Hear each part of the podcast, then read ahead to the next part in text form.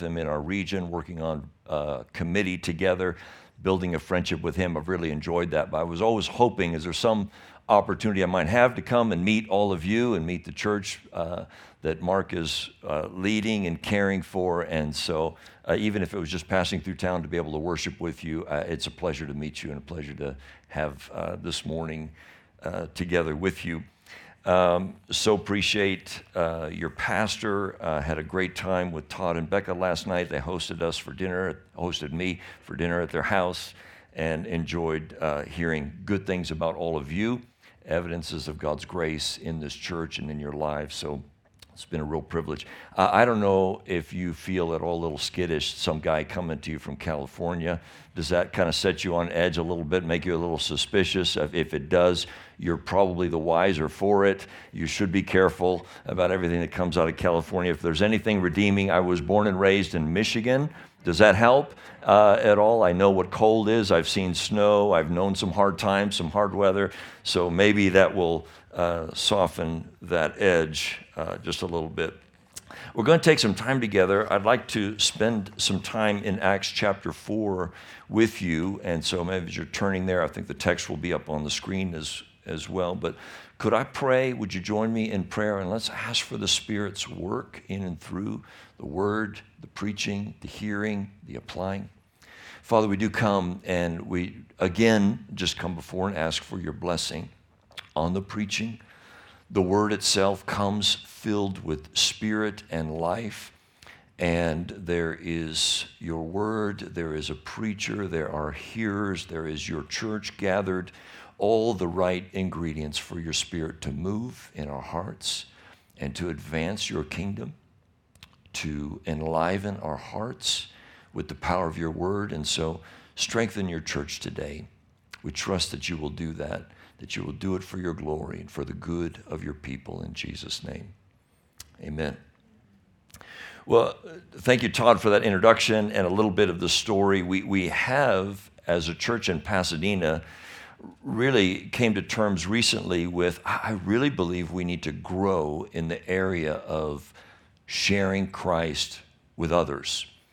And I don't, I would like to talk to you a little bit about that uh, this morning. I'm not making any assumptions about you as a church, uh, but I would assume you're much like us in Pasadena. There are several people in the church that are reaching out heroically and reaching their neighbors and bold for Christ, and it's wonderful. We felt as pastors that this was uh, an area that we wanted to grow in, needed to grow in as a church. And please understand, there's not guys sitting around the table saying, What are we going to do about this congregation? How are we going to get these congregation to talk more about Jesus? No, it was really, we were feeling conviction and we were feeling challenged as a pastoral team. And, and we were challenging each other and praying for each other. And I've been trying to make some changes in my life. Now, I'm a pastor and I work for the church, I work in the church. And I had to come to terms with the fact that I don't really have a lot of people that don't know the Lord in my life. And so I started making some adjustments in my life to sort of get myself in with friendships and relationships with people outside the church and more opportunities to share the Lord um, with them. And so, been excited about that. And we had sort of a st- strategic plan of how we we're going to do that as a church, move in that direction. And one of the components on that was let's go through the book of Acts together let's spend some time together as a church in the book of Acts. So, this is one snippet out of that series that I'd like to share with you this morning in Acts chapter, Acts chapter 4. In Acts chapter 4, it introduces a component to evangelism, one of the main components that can, in fact, keep us from sharing Christ with others. It's that old wonderful word, word called persecution. Uh, the opposition to the gospel. Sometimes we imagine and fabricate ideas oh, there's going to be opposition. Well, we don't have to fabricate it. There is opposition, and so we know this. And that can be an element in our hearts that slow us down, stop us from sharing good news about Christ with others. Persecution can do this. Now, not persecution per se, but our response to persecution. how we see it, how we view it, how we react to it, what we think about it. And so that's really what I want to talk to you about from the scripture this morning. In Acts chapter 4, this chapter helps us see that obeying God and being truthful, even outspoken about who Jesus is, is better and worth more than trying to spare ourselves the trouble. I hope I can convince you of that this morning. You will be happier. You will be more glad in your walk with the Lord when you experience boldness from the Spirit to speak truthfully, honestly about who Jesus is, what he's done to people that don't know him. Do you believe that? That will make you happier. That will be your joy. That will enliven your soul. That will strengthen your walk with the Lord. You will be much better off. We all will be much better off if we grow in this area rather than keeping ourselves safe and secure and avoiding the potential trouble that might come with that. Okay, let's read the chapter. It's, it's a long section of verses, so I'm going to read for a while. Follow along with me. This is Acts chapter 4, verses 1 through 31. Here's the story that we're going to take a look at together. Acts chapter 4, verse 1. And as they were speaking to the people, the priest and the captain of the temple and the Sadducees came upon them, greatly annoyed, because they were teaching the people and proclaiming in Jesus the resurrection from the dead. And they arrested them and put them in custody until the next day, for it was already evening. But many of those who had heard the word believed, and the number of men came to about 5,000. On the next day, their rulers and elders and scribes gathered together in Jerusalem with Annas the high priest, and Caiaphas, and John, and Alexander, and all who were of the high priestly family. And when they had set them in the midst, they inquired, By what power or by what name did you do this? And Peter, filled with the Holy Spirit, said to them, Rulers of the people and elders, if we're being examined today concerning a good deed done to a crippled man, by what means this man has been healed, well, let it be known to all of you and to all the people of Israel that by the name of Jesus Christ of Nazareth, whom you crucified, whom God raised from the dead, by him this man is standing before you well. This Jesus is the stone that was rejected by you, the builders, which has become the cornerstone. And there is salvation in no one else, for there is no other name under heaven given among men by which we must be saved. Now, when they saw the boldness of Peter and John and perceived that they were uneducated, common men, they were astonished. And they recognized that they had been with Jesus. But seeing the man who was healed standing beside them, they had nothing to say in opposition. But when they had commanded them to leave the council, they conferred with one another, saying, What shall we do with these men? For that a notable sign has been performed through them is evident to all the inhabitants of Jerusalem, and we cannot deny it. But in order that it may spread no further among the people, let us warn them to speak no more to anyone in this name. So they called them and charged them not to speak or teach at all in the name of Jesus. But Peter and John answered them whether it is right in the sight of God to listen to you rather than to God, you must judge.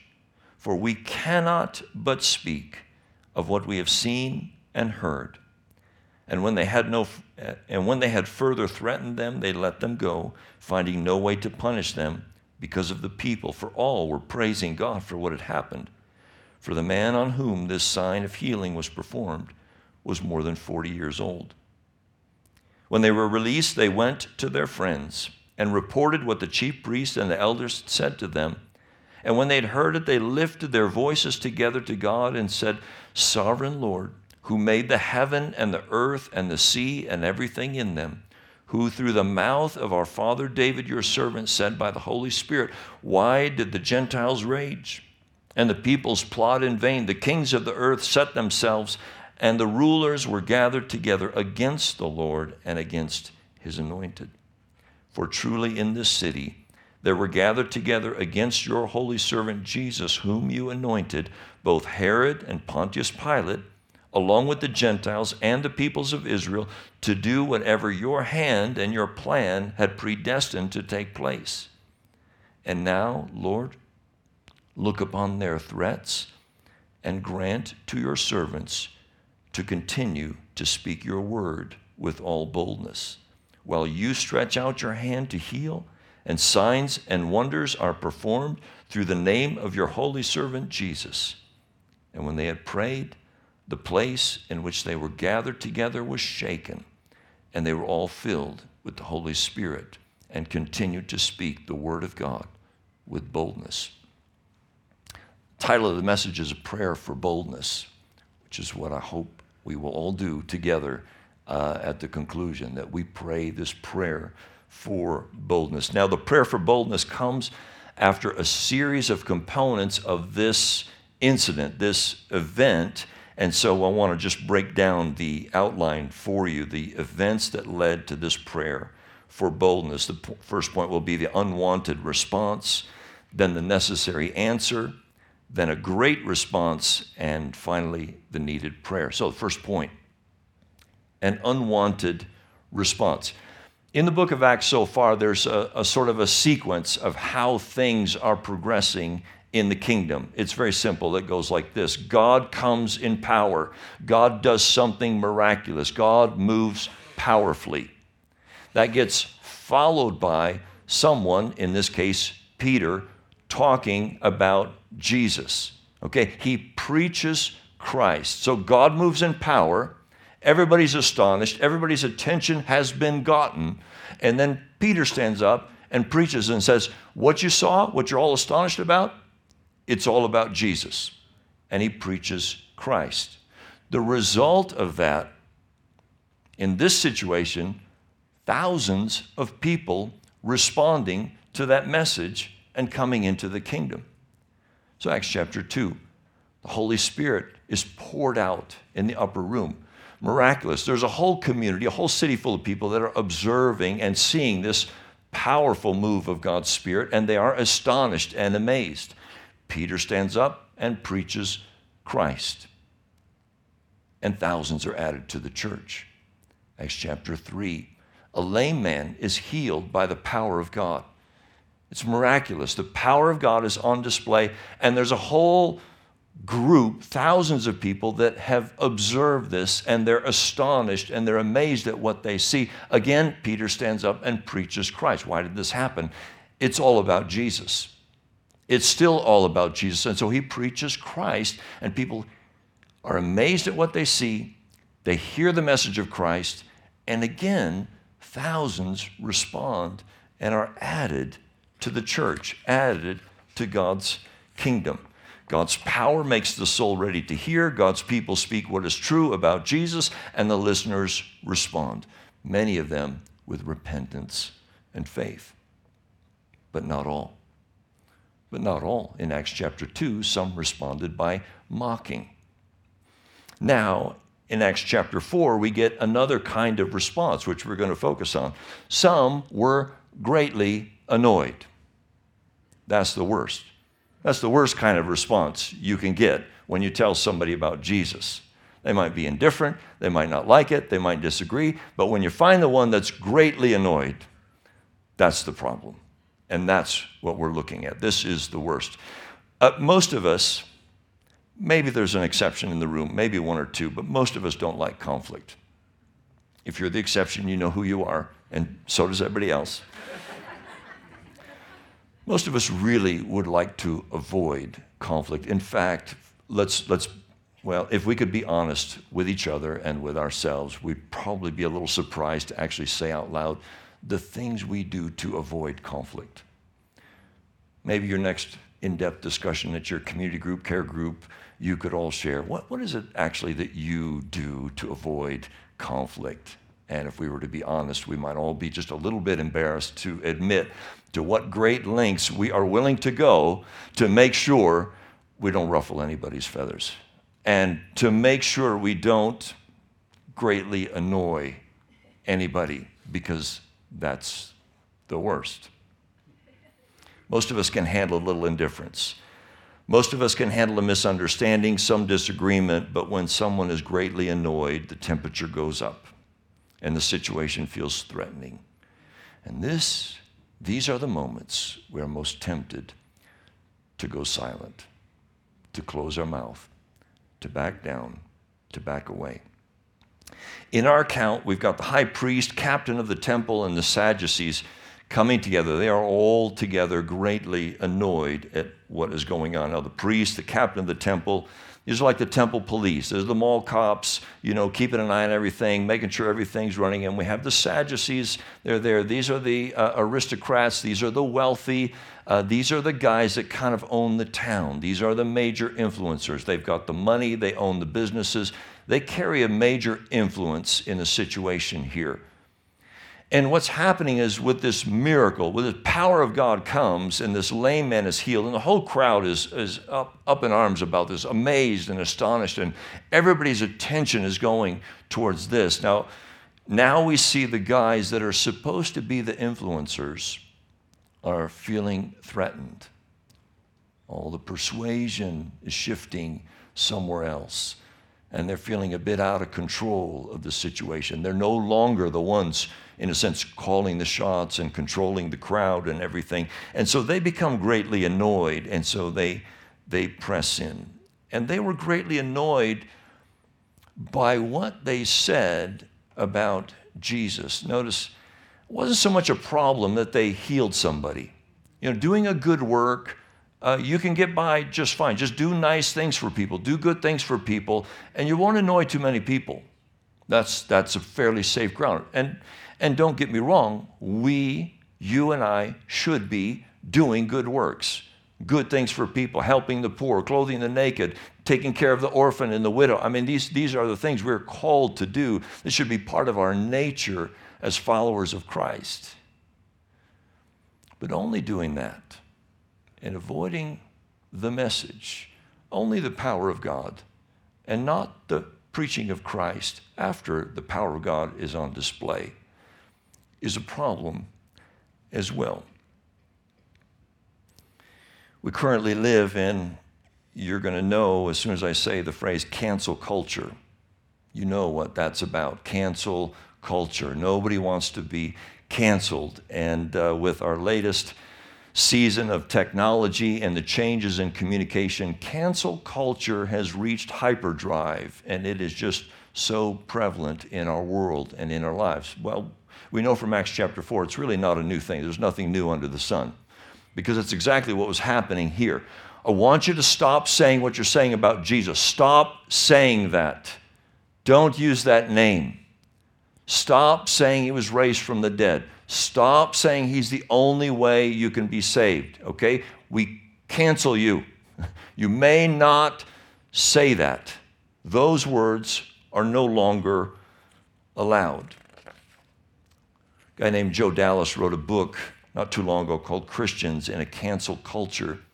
And he identifies really what he says is one of the last of the church's major temptations the temptation to minimize the importance of doctrines that are critical to the faith but offensive to the world. We can try to avoid being canceled by focusing on good works. Work on the God's power part, leave the proclaiming part alone. We can also seek to avoid being canceled by rephrasing, adjusting, watering down what we proclaim. We'll get to more of this in the second point. But just to wrap up the first point the unwanted response. We annoy people. That's the unwanted response. But verse 4, Luke is being uh, very purposeful. Uh, before he moves on with more detail about the story, I just want you to know lots of people responded to the gospel. A couple thousand were added, okay? Brought the number of men to 5,000. Okay, we don't really know the detail. Was it 3,000 from the Acts chapter 2 plus 2 equals 5? plus there's women and children. There's, there's a lot of the, the mathematics, the stats here that are not necessarily clear, but the point is absolutely clear. When there's opposition to the gospel, the gospel is unfazed. No change, still results. We might even come to discover that it actually accentuates the gospel and helps it in some ways. But this is the point that we've got to grasp and needs to be a conviction in your heart, in my heart, that when people are annoyed with who Jesus is or what our message about Jesus is, it does not stop the gospel from being effective. Still, it bears fruit.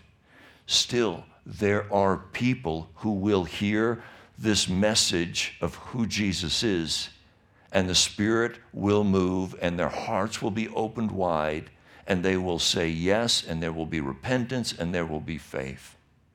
It will happen. Do you believe that? Do you know that? Really? Do you truly? This needs to be a conviction in our heart. We have to have this kind of confidence in the work of God's Spirit in God's kingdom and what He's doing and the purposes of God and why you are here and why you're here in Aurora, Colorado and why you're part of this church. It is all part, needs to be built in, and you must hold this conviction and realize this truth and have it in your soul. This gospel is unstoppable. It will, in fact, bear fruit. Second point, the necessary answer. Okay, now we've got Peter and John are, in a sense, on trial. They're standing before this panel of religious leaders that are pressing in and they're asking this question By what power or by what name did you do this? Peter has to answer. He's got to give a response. And there's a necessary answer, but Peter had some options before him. There's a few ways he could have gone in this moment. He could have pled a safe ignorance. Well, I don't know. We just prayed for this guy, and all of a sudden he's just up and jumping and running around. I don't know how it happened. All we did was just say, In Jesus' name, be healed, and, and it's all done. And so don't ask me any more questions. He's healed. He could have gone all pluralistic on them. Well, what difference does it make how we did it? There's many ways to God. All we just wanted are better lives. He's healed. Isn't that enough? Isn't that all that really matters? This man is better off. Can't we just leave it at that? He could have gone with a soft gospel. Take the truth of the gospel, but take the truth of the gospel that offends and pull it out. Well, we just wanted everyone to know how much God loves them and how He wants to make everything right in your life. Well, no, that's interesting because that's kind of close, isn't it? That's not too bad. That's pretty close. God does love you and really does desire your happiness. He really has your most joyful, most fruitful, most productive, happiest life in His heart. He is working towards that end. So God loves you and has a wonderful plan for your life. That's, that's not too bad.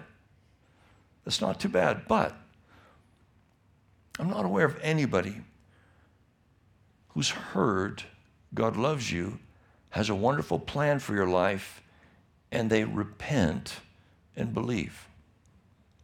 So the offense of the gospel has been gutted out.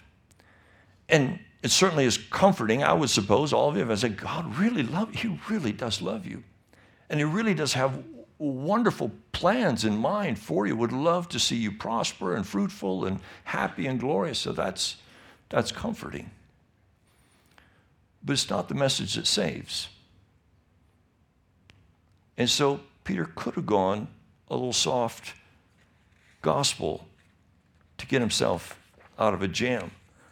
But instead, Peter, filled with the Holy Spirit, says, let it be known. Oh, let it be known. It was by the name of Jesus Christ of Nazareth this, that this man stands before you well. Jesus Christ, whom you crucified, whom God raised from the dead. Okay, he's getting himself in all kinds of trouble here. He really could have avoided quite a bit of trouble in this moment, but he dives right into it. Jesus, you crucified him. He's the one you rejected. He's the stone that you, you are the builders, you're the builder, and you rejected him. But God made him the chief cornerstone. It, Peter is experiencing the very thing that Jesus predicted and said would happen back in Luke chapter 12.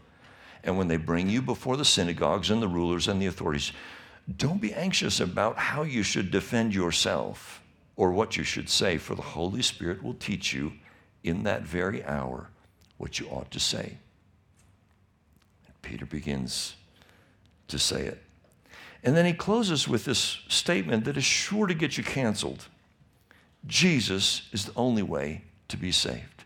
There is no other name by which men can be saved but this name of Jesus. If you have any inkling to be canceled, say that. Post that. Write that.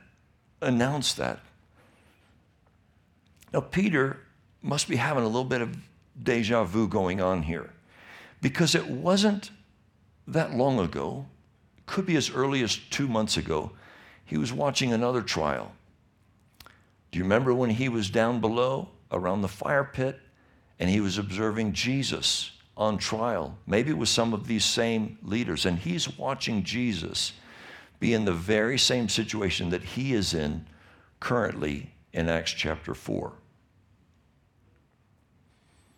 He learned a hard lesson as he watched Jesus pass the test because if you remember, he was having a little trial of his own down by the fire. A test that he failed miserably, that was accentuated. Excuse me, ladies, you need to take this in the best possible light. A little girl destroyed him. Okay, ladies, you godly women of faith are a, a powerful force in the church. Please know that.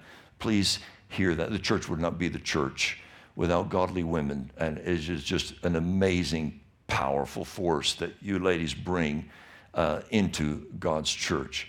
So you're going to have to bear up on a, a, little bit of stereotype that Luke was using when he tells this story about this little girl that takes Peter to task. So now we've got a grown man being accused by a little girl, and he cowers. And Luke is making the point. While Peter is failing his trial down by the fire, Jesus is passing his trial up above. See, Peter knew how to play along to get along because that's what he was trying to do. But in that moment, he and Jesus made eye contact. At that moment, Peter had his, I, I, don't think I'm exaggerating, he had his most miserable moment in his life right there. Okay? He missed his opportunity. He caved. He saw something about himself and he needed to see this he just got done bragging about he was the best disciple of all 12. He was at the top of the chain, and a little girl takes him to task, and he failed, and he had to see something about himself.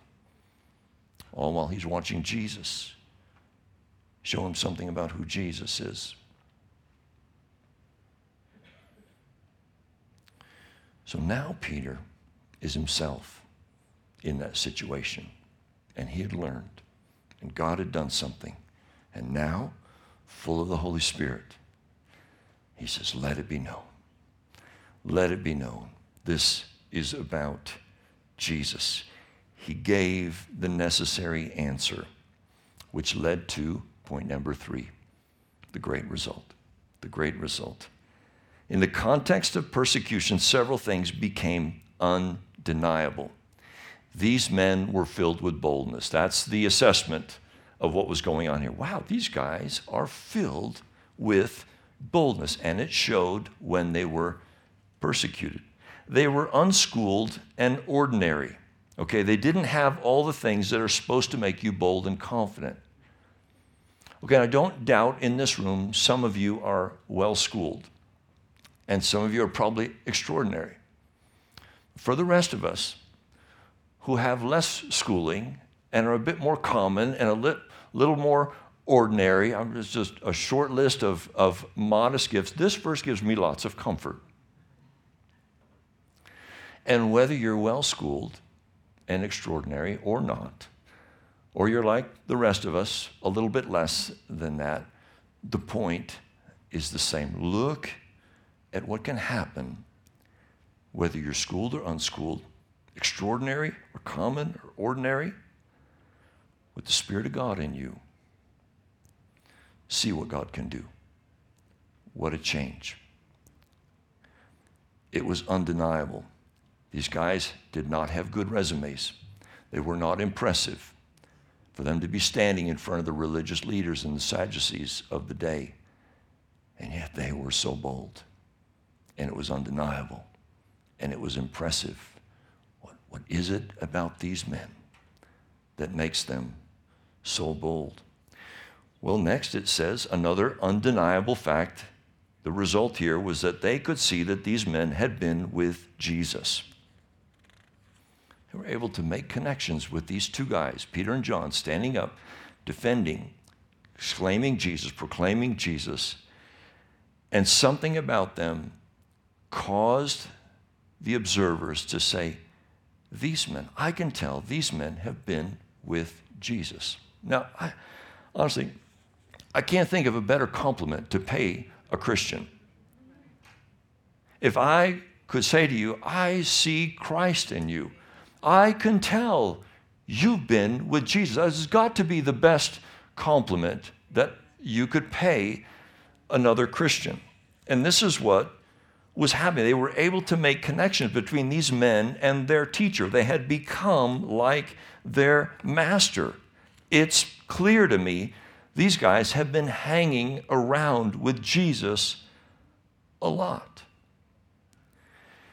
Now, they could have caved. They could have failed this test. They could have cowered. They could have not proclaimed Christ. And something else would have been evident. Well, I can see that these guys have been spending hours on social media every day. I could see that these guys have been listening to progressive Christians that have forsaken sound doctrine and been listening to a lot of that. I can tell by the way they respond. I can tell these guys have been binge, binge watching Netflix every night of the week. I can tell. I can tell by the way they responded in this situation. I can tell that these guys are consumed with their careers, their hobbies, their whatever. See, because when the pressure's on, something will become clear. Either you've been with Jesus or you've not. And the pressure will show where you've been. And what comes out with these guys is that they've been with Jesus, and that was clear. The third thing that was undeniable was that the lame man was healed. He was standing there, no denying. The miracle had taken place. This man's life was forever changed. Everybody knew it. Everybody knew him. Everybody knew his previous condition. Everybody could see him now. And they couldn't deny it. They were stuck. They were stuck. Facts are stubborn things. And friends, this is part of our missional task, our mission as a church to make Christ known. Something needs to be undeniable. Your changed life needs to be an undeniable fact. When you go tell somebody about who Jesus is, when you're bold, full of the Spirit, willing to tell somebody about who Jesus is and what he's done and all the implications of that, what must be undeniable is your changed life. What hopefully will be recognizable is that you've been with Jesus. What will hopefully be surprising to your listeners is like, well, you're kind of ordinary, but you're quite bold. The fourth thing that was undeniable their devotion to obey the Lord was proven. All these things came in a context of persecution. They were told to stop preaching Christ. And no doubt, friends, this command had some teeth to it. They were risking something by disobeying this command. These were people in authority, they had power, they had influence. Don't do what they say, you will probably experience some consequences. These guys were not just tossing out idle words. This was a threat that had some teeth. Nevertheless, their response was heroic. You guys can decide what you want. For us, we cannot but speak of what we've seen and what we've heard. We must obey God rather than men. Another conviction that needs to run deep in the soul of the church, and every individual in the church. Friends, a devotion to obey God is, is really the real evidence of saving faith. It's the real proof that genuine faith is there. That's James' point. You can say what you believe to be true, but you can really know what you believe to be true by what you obey. We, we, we live our lives out of what we truly believe. And sometimes, too often, unfortunately for many of us, sometimes we say we believe one thing. But what we obey can communicate something different. And for these guys, they're proclaiming Christ. And the proof is we must obey him, regardless of the cost. These things were undeniable. All right, let's close with the last point a needed prayer. They make it through the power of God on display. Peter proclaims Christ. They make it clear the full gospel in all its glory and all its offense. Christ, whom you crucified, the Savior that you need, the only Savior that is available, the only mediator between God and man, the one you must come to, surrender to, submit to, place your faith into. They pass, they do it, they return to the congregation and they report what had happened, and the people of God pray. O sovereign Lord. They went directly to the source of help, the sovereign Lord. They realized they had a need. They took their need to the Lord. Okay, church? We need to be bold. We are called to, and we will be happier if we tell people the truth about Jesus, who he is, what he's done, your need for him, my need for him, we need to talk plainly and boldly, but this is scary. And so the church prays Lord, sovereign Lord. Church, you know our need is always our opportunity to commune with God. Whatever your need is, your need is your opportunity to connect with God to commune with God, to receive from God. So, whatever your need might be, and all of our need, I trust to some extent, is that we need spirit empowered boldness. And so we bring that need to the Lord and we seek the Lord and say, God, come, help us. And they prayed the scriptures. This is a good way, if you really want answered prayers, it's a good idea to pray according to the scripture. If you're just making up all your own stuff, uh, you're just kind of running the risk. You, you might not get what you're asking for. But you open up your Bible and start praying according to God's will and what God has promised and what God has said He will perform. These are wonderful, guaranteed prayers. So if you want to up your percentages of your prayer life for success, Spend your time in your Bible. And when you're with the Lord, use your Bible. And they say, why do the Gentiles rage? They're going back to the Psalms. And just note, friends, church, we're not the ones called to rage.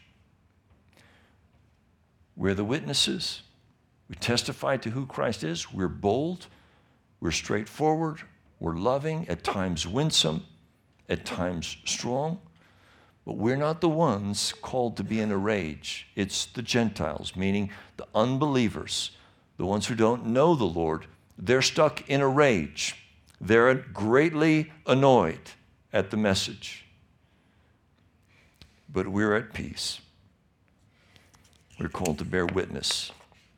And so they pray, Lord, grant us to speak your word with boldness. What a beautiful request.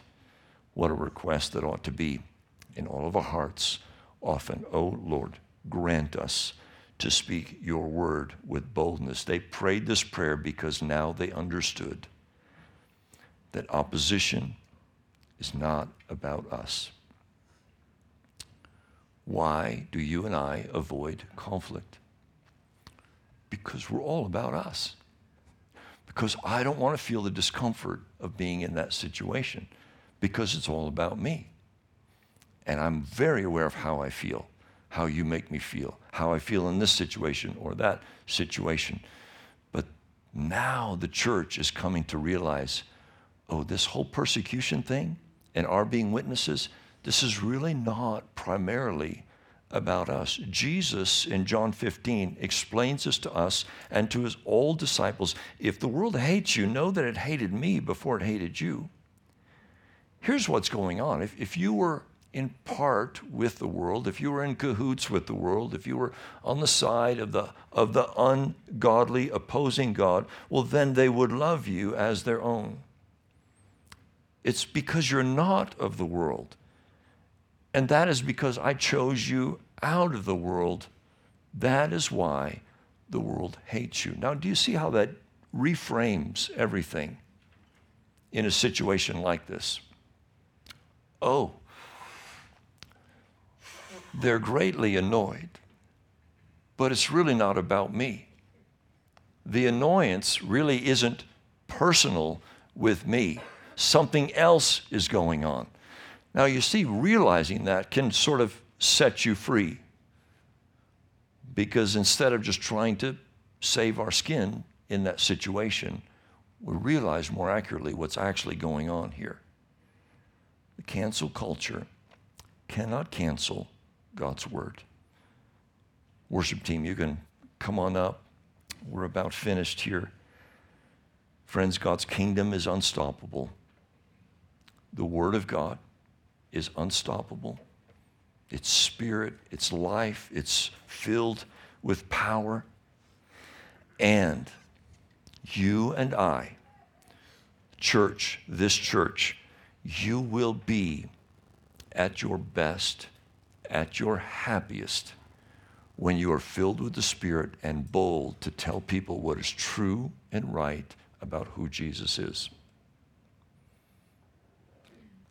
I know that can be a big hurdle. I'm trying to push you over to believe that that's it is really true.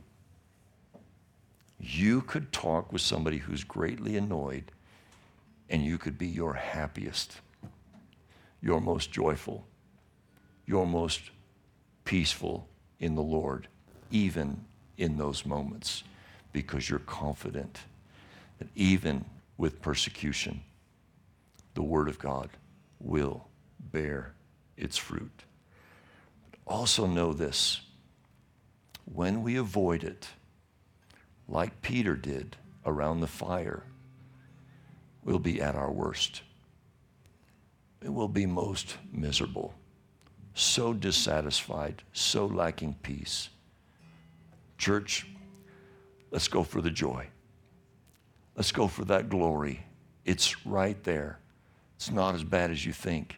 In fact, the more we understand the truth of God's Word, of who Jesus is, what He's done, this is going to be a blast. Let's go reach some people with the gospel, the real gospel, And when they start responding, oh, that's going to be a glorious, joyful moment. Let's pray for it. Father, the prayer of Acts chapter 4, I hope, is on the heart of every listener in this room. Grant us to speak your word with boldness and know the joy of this early church by seeing thousands come into your kingdom. Let it be, Lord, for your glory. In Jesus' name, amen.